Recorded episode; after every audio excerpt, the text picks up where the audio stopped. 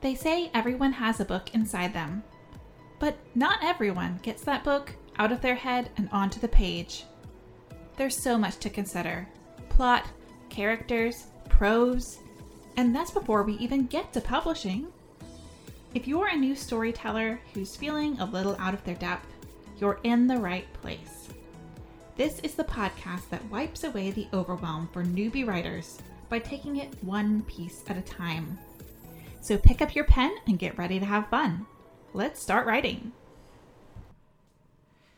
Hello, and welcome to another episode of Let's Start Writing. I'm your host, author, editor, and book coach, Connie B. Dowell. And I also have um, my kitty cat here, Bilbo Dowell. You will might hear some some Bilbo purrs in this episode. And so the cat and I are coming to you today on the last um, weekday of my kids' spring break, and it has been, you know, it, it has been a cute one. They have enjoyed, you know, baking muffins. We didn't do anything exciting or special. Um, my husband's a teacher, and his spring break is in a completely different month, so we never really get to travel on spring breaks because they don't line up. So we are just hanging out at home and you know the kids are are spending time playing together. And while i am incredibly looking forward to our regular routine um, and the usual amount of kid childcare slash school coverage um, happening they were adorable this week. Playing together they even helped with chores a little bit. I was very impressed and a little bit astonished. And snuggling together, reading the picture book, Dragons Love Tacos, over and over and over again. And if you have little ones and they haven't read Dragons Love Tacos, they are missing out because it is hilarious. Absolutely hilarious. And my kids love it. And that is what a good picture book does it makes kids want to read it over and over again. And ideally, it's entertaining enough that it doesn't drive the parents crazy to read it over and over again. And speaking of good picture books, I have an announcement.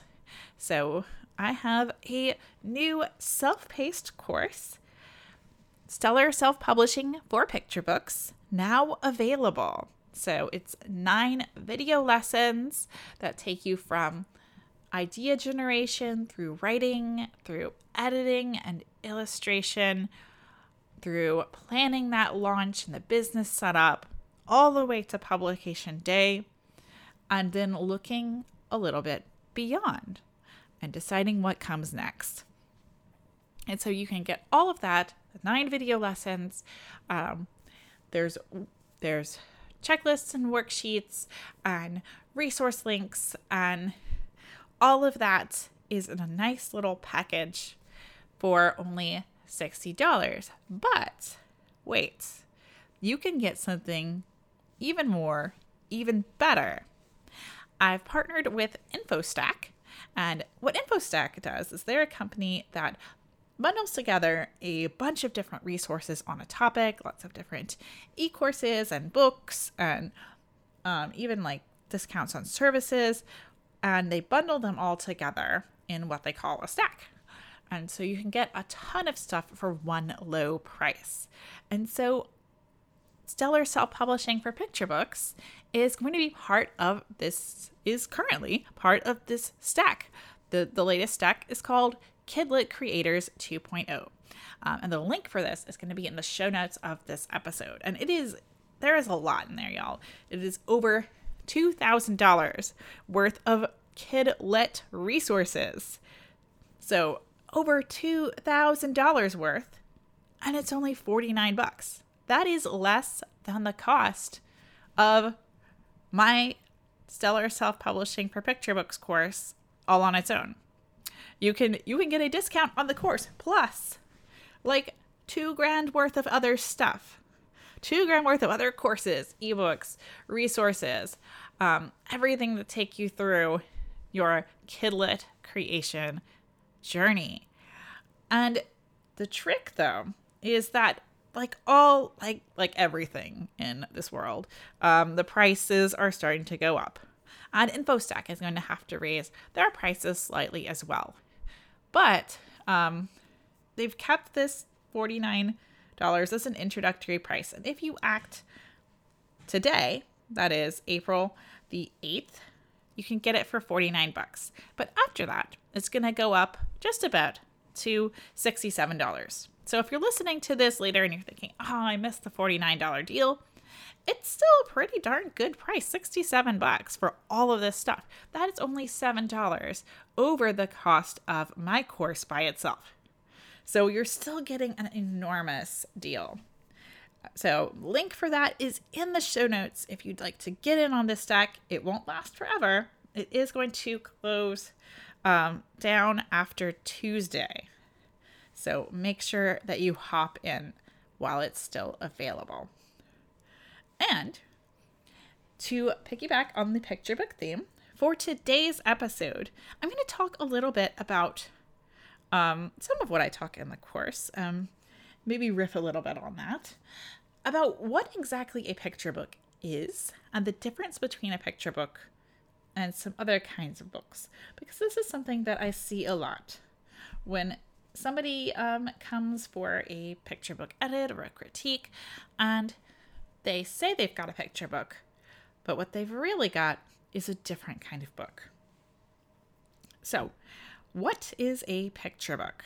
Well, a picture book is usually 32 pages. That's that's the the typical standard is 32 pages. And there's a few variations that are considered more acceptable within traditional publishing, but most of the time it's 32 pages long. Um, and even if you're self publishing, I still advise kind of trying to keep it to 32 pages with some certain exceptions. Um, things like alphabet books, um, where you might have an entire spread for each letter, etc. But usually I advise you to stick to the standard, make it look like a book that could come from any traditional publisher. So the picture books, obviously, they have lots of pictures. Um, and for young, re- they're really for young, young, young kids. Um, there are some exceptions. Nonfiction picture books, um, and especially things like picture book biographies, might be for older elementary schools aged, but usually we're thinking like preschool through um, those first couple years of elementary. And it's for young readers with adults. They're designed not to be the first thing that a kid reads independently, although sometimes they might be, but they're designed to be read with a grown up. Um, you know, a teacher, a, a, librarian, a parent, a grandparent, a babysitter, um, an aunt, an uncle.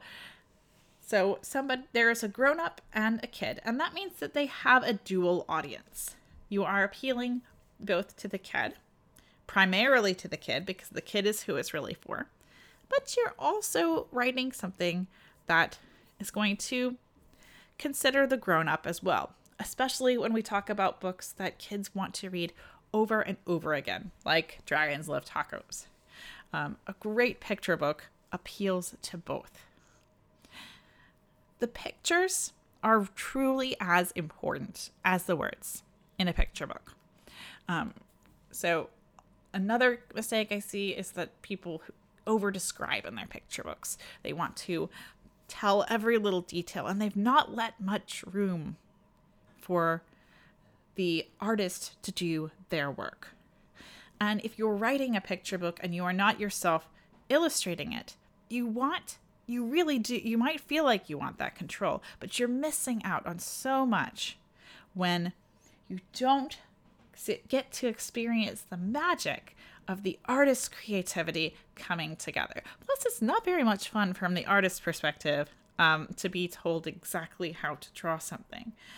So, leave some room for their creativity, and there's no need to replicate in words what's going to be illustrated on the page. Now, I mentioned that some nonfiction picture books are meant for older ages, and they may have a a somewhat older, uh, larger um, word count. But when we're talking about story focused picture books, we're typically talking like a sweet spot would be around 500 words. And for self published picture books, um, you can kind of bump that up a little bit. Um, you might be getting up to 750, but that's really kind of pushing it. So if your picture book is, you know, come you know coming and i have seen folks come with a manuscript that's like 2000 words long then you either need to you know reframe and rewrite and get those words down to a manageable level. And when you look at a it seems like it's not very much but when you look at a modern picture book and how many words are actually on the page and how much room you need for illustrations to work their magic, you will begin to understand why you want to keep it to about 500 words. And but so you either need to do that or you might need to rethink is your book actually a different kind of book? Maybe your book is an early reader or even a chapter book um, because sometimes I'll see even longer books that people are trying to turn into a picture book. Is this too long? It's 5,000 words. Well, for a picture book, yes, that's way too long. Um, you're kind of edging toward that early chapter book territory. Um, that's maybe a little bit young, but you're yeah yeah you're hedging into early reader and and ch- early chapter book territory. So you might want to do some reading um early readers, early chapter books. And I will li- include some links in the show notes to get a sense of those early readers. So, you know, books that are early readers are a little bit different. They're designed to be the first books that a kid reads independently. And they're often, um, a lot of the ones that my son reads are six by nine that's the dimensions, the trim size of the book. And they're they're very simple words. Some of the the early ones. Um, there's a lot of simpler words. There's a lot of um, because the kids the kids starting to read. Um, and leveled readers are even simpler than that, where they might even be less in word count than traditional picture book. They might be be really close to picture books in a word count. Um, and a leveled reader, you might see those on the shelf um, as like read, you know, learn labeled on even with um, with labels like learn to read level one, um, learn to read level two, etc. As the kid begins to learn harder and harder words. So if your book is much, much longer than 500 words, you don't think you can get it down to close to 500, then maybe it's time to consider whether you want to write something for a little bit older of an audience and to investigate those two genres um, or categories rather because any genre can fit into any category. But those two categories of early readers and early chapter books. So that is it for this time. That is an intro into what picture books are and some of the expectations for a picture book. Now, it's not easy to tell a story in 500 words. and that's why picture books, you know, they're a little bit deceptive. They, they seem like they're going to be simple because they're short um, and because they're for younger kids but they're actually much harder sometimes than writing much longer works. And that is the challenge that we face as picture book writers. So, if you are interested in the course and the bundle, I will have a link in the show notes of this episode. And um, if picture books are not your jam, if children's books are not your jam, then do let me know what kind of courses you would be interested in seeing um, because I do plan to make more. And you can do so in the in the comments of the show notes um, on letstartwriting.com or you can email me connie at bookechoes.com that's all for this week. Until next time happy writing!